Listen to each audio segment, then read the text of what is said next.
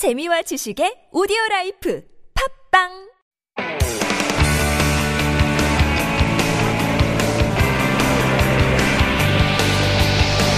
From the latest headlines to conversations about the trends and shifts that shape society at large, explore what makes living in Korea interesting with Life Abroad on TBS EFM.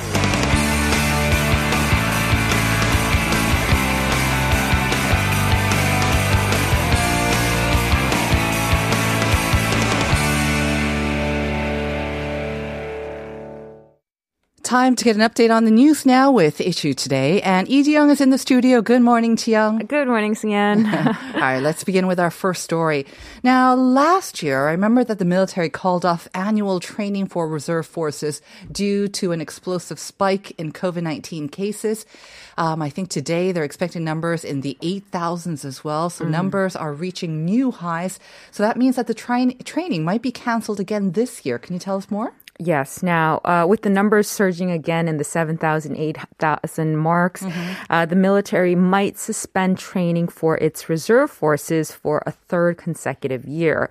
Now, the training program had never been skipped before since its introduction in 1968. So this is quite a big deal in the military. Um, yesterday, the milita- uh, Ministry of National Defense spokesperson Boo Seung-chan said in a regular briefing that the ministry understands that it's very important to maintain a uh, reserve force, but with the Omicron variant, which is highly infectious, being the dominant variant, the Defense Ministry has no choice but to review canceling the reserve force training once this again this year. Now, the ministry usually announces the details of each year's reserve force training every January, but it seems as though the defense military is taking this very seriously and will announce whether to call off the reserve force training in March this year. Now, training programs for reserve forces are supposed to involve around 100 to 500 members, which is possibly only when the country implements the social distancing scheme of level one.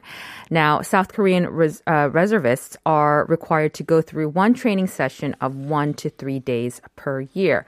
Now, with no call up drills being conducted for two years in a row already, canceling the training for another year has also raised some concern.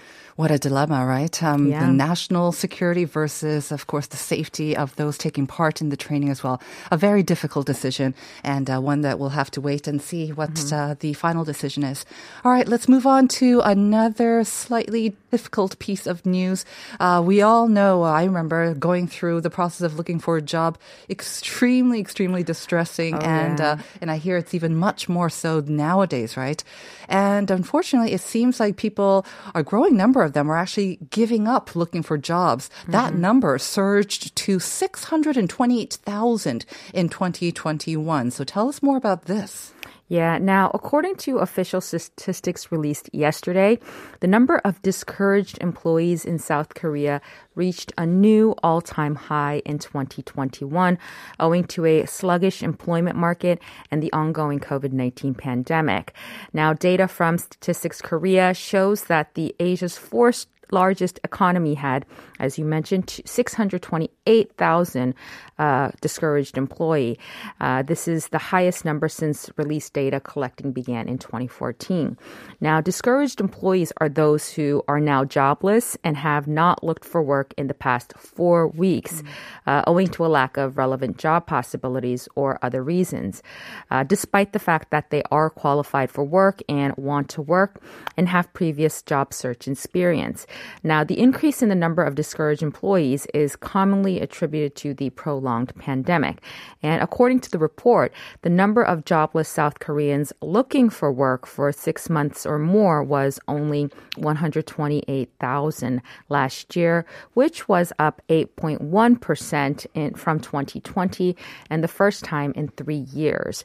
Now, long term jobless Koreans in their 20s and 30s accounted for 65,000 people, or slightly more than half of the total, despite the fact that South Korea's headline unemployment rate declined to 3.7 last year from 4% the year earlier. Now, the number of discouraged employees and long term employees, unfortunately, have increased. Uh, let's hope that those numbers can change this year, but at this rate, again, we don't mm-hmm. know how much hope we can actually have for that. All right, let's move on to our third and last story now. Another area that's been hit hard by the pandemic, the taxi industry. Mm-hmm. And Seoul Metropolitan Government has now said that it will extend the period of support for taxi fare card payment fees to the end of 2023. And this is designed once again to alleviate the burden on the taxi industry. Give us the details. Uh, yeah, now taxi drivers in Seoul have been receiving uh, financial support from the city government for commissions they had to pay uh, when accepting credit cards for pa- uh, payment of their fees.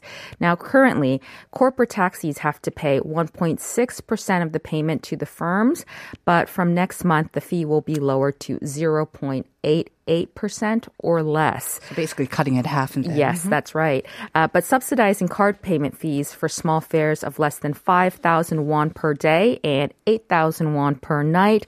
This might relieve the reluctance of taxi drivers to drive short distances. And ta- the taxi industry is expected to save about 5.9 billion won in the total cost.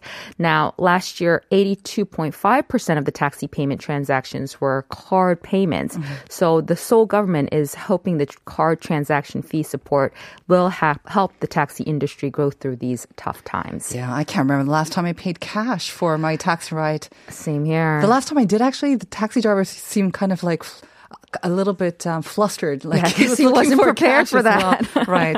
But again, we yeah we sometimes forget that they have to pay these uh, card transaction fees as well. Mm-hmm. Before I let you go, just wondering, have you ever tried Veganuary or trying to go Oh, sort yes, of uh, meatless for a while? Have you I've- tried it? I've had I've I've kind of participated in the vegan Monday programs. So I Every Monday then? Yeah. So I ha I can't do the one month thing. Yeah, I, that's I, pretty I, I wanted to yeah. try, but I, I try, but I can't. But uh, maybe once a week. That sounded a little bit kind of more reasonable and fit my kind of schedule. Right? And did it work? No, not really. But I'm gonna try it once a month. Then I'm gonna try it once a month, and I'm gonna Baby steps, Yes, Gio. baby steps, that's right. And then one day we'll work up to the once a month or one month in a year. All right. Thank you very much for those uh, stories. We'll see you next week. thank you. All right.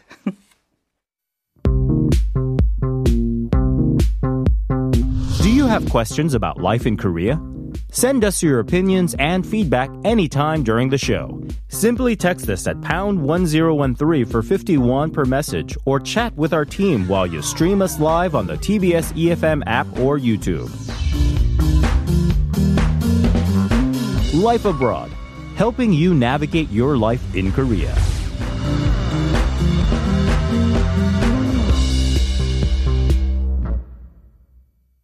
Dear future generations, I think I speak for the rest of us when I say, sorry. Sorry we left you with our mess of a planet. And we demand change! We must never give up. There's no going back now. I want to challenge all of you to start with a simple action. So that we can make a difference. Let's face it, it's time for us to plan it.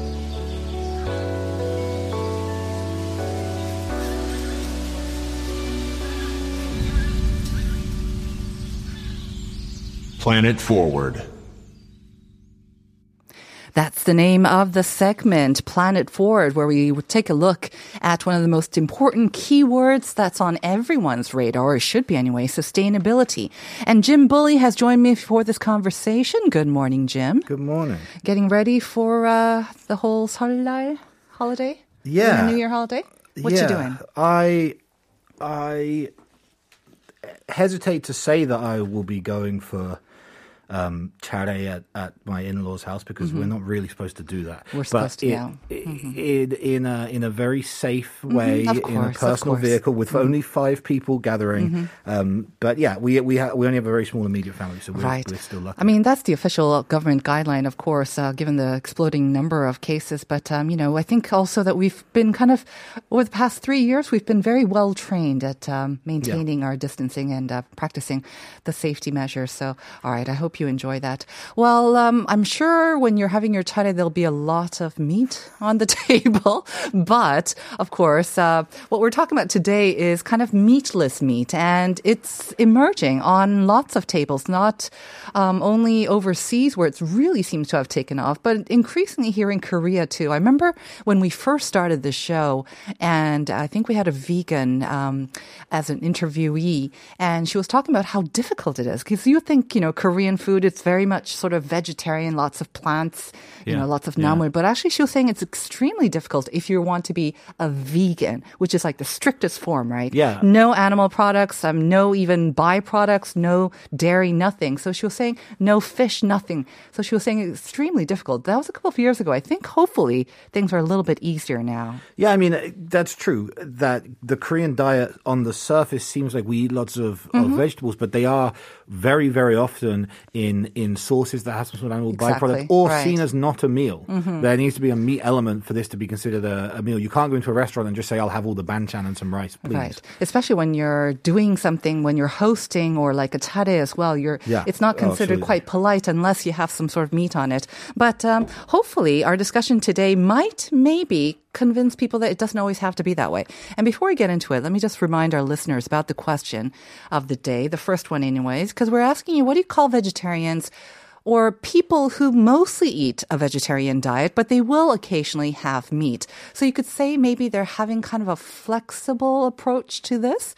Um, so 약간 어, 가장 하위 단계의 채식이라고 할 수 있는데요. 평소는 채식이지만은 가끔씩 육식도 하는 분들은 뭐라고 하시는지 그게 어, 첫 번째 질문이었습니다. We got a couple of guesses. Uh, 4015 saying 그냥 vegan 아닌가요? 알러지로 오랫동안 고생 중이라 가장 쉬운 단계라도 실천하려 노력하고 있어요.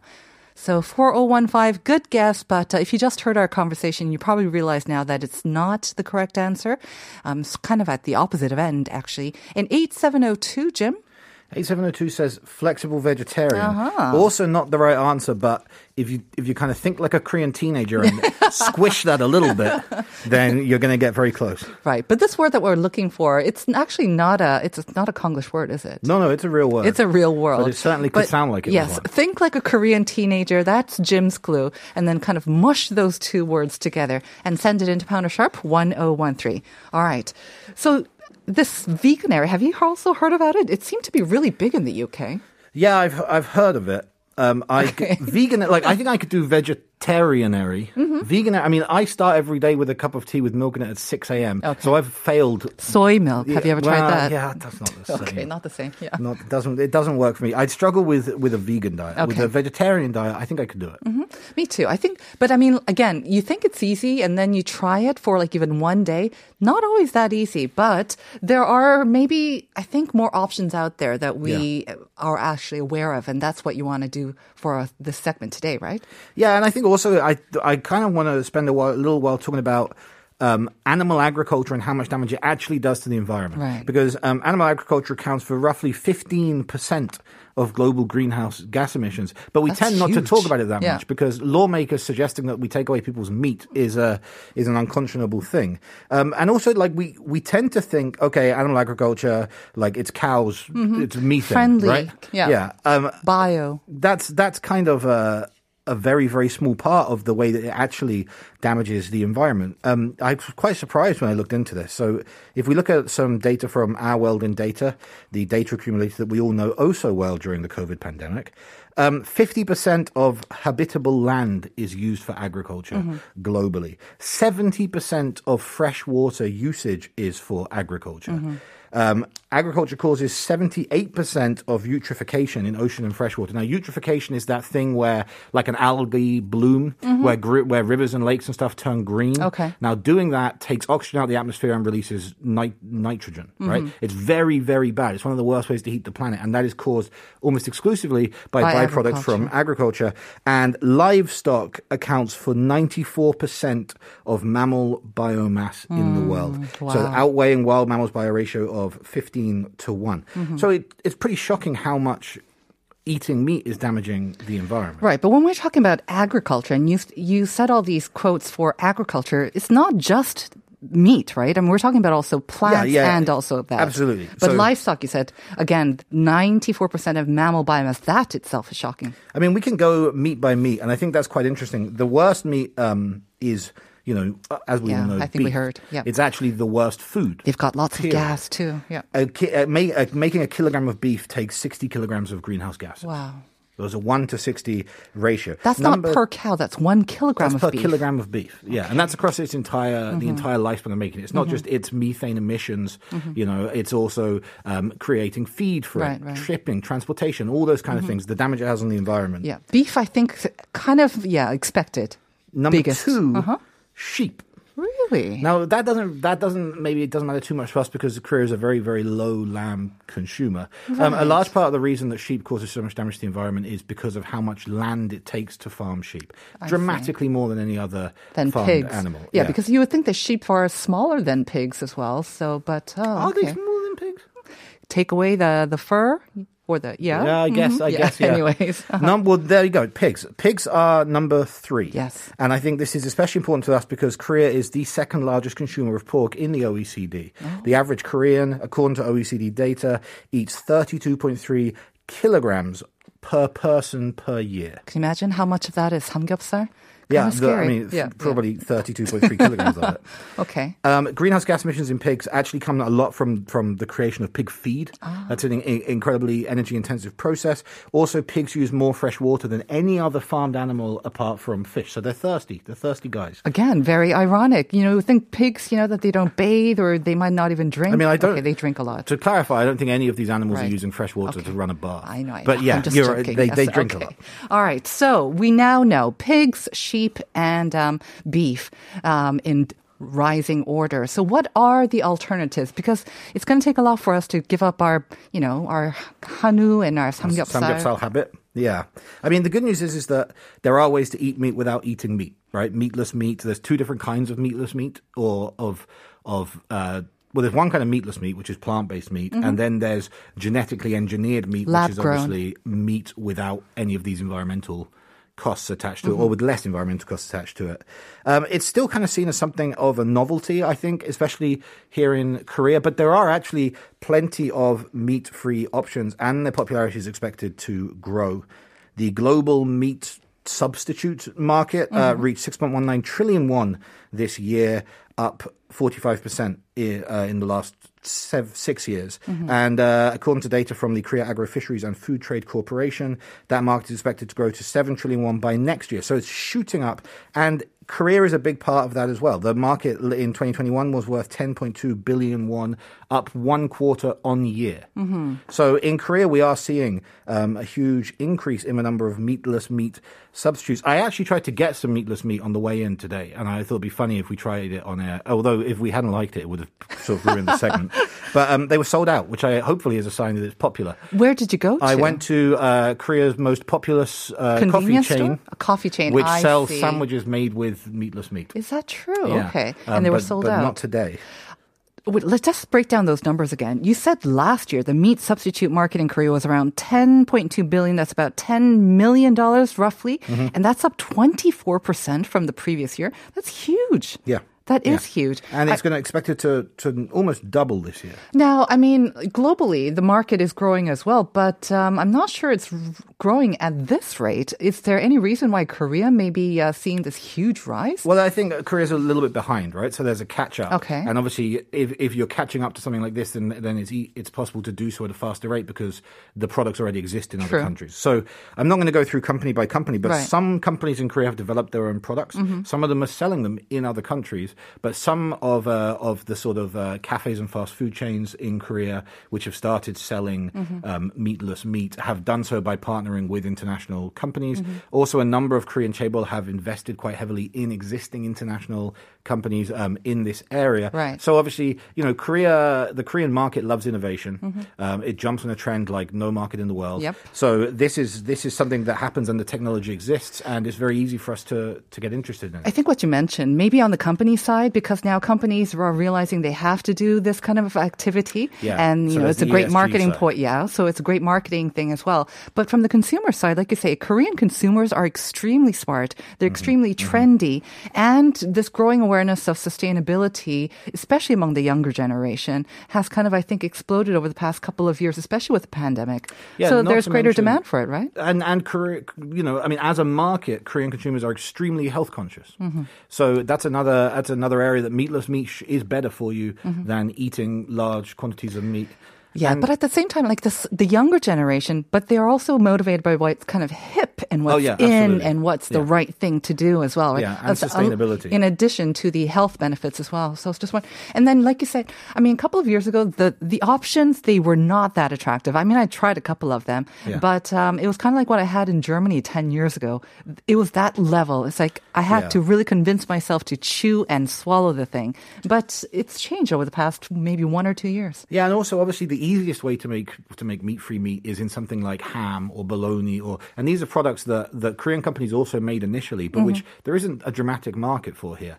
Now we're starting to see a shift. Um, Korea's most popular convenience store chain now sells vegan kimbap, Yep. um, made using a plant based version of tuna or a plant based version of pork, depending on which flavor you buy. Mm-hmm. So it's now getting close to the things that we actually recognize and actually want to buy, rather than being like, "Hey, that sounds interesting. I'll try just it like this one nuggets time." Or like the Yeah. steak. So they're now kind of Koreanizing these Yeah, items as well. So we could see. I mean, we are talking about bulgogi yesterday. We're ta- we can talk about maybe meatless bulgogi coming out, I would it's already that, out. You know, things like bulgogi and like cheok and stuff. The, these things are heavily marinated anyway. They're, they're probably quite an easy area to introduce meat alternatives. It's not just about the marination, though. It's about uh, you know, it's the marinade. It's Well, about it's about the texture. it's baby steps. Though. But like you say, I think uh, now that you've mentioned it, not only the big uh, coffee stores, but even like the bakeries, I Yeah. think I've seen like bulgogi items that are not actually made of bulgogi, right?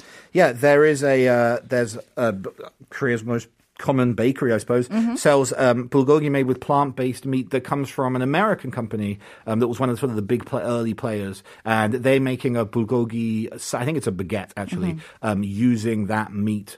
Mm-hmm. Marinating it, and obviously, as long as the meat has the feeling and is able to absorb some flavor, mm-hmm. then you know for things like bulgogi, that should mm-hmm. work.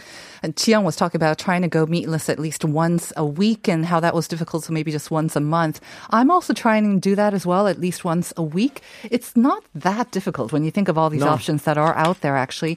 And I have to say, coming out of an injury um, with my, my shoulder and having seen this documentary about a plant based diet, like all the world's athletes are doing it, it does help. Not only with keeping, you know, trim, but also with any sort of recovery and keeping your immunity up as well.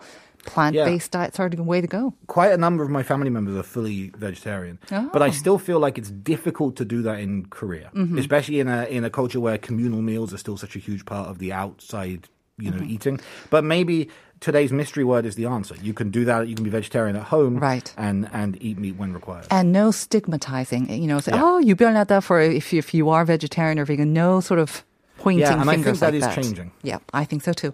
All right. So on that note, we'll uh, wrap up today's Planet Forward. Thank you very much, Jim. Thank you. Have a great Seollal. We'll see you after that. Oh, you Yep. too. Okay. We'll be back with part two after this.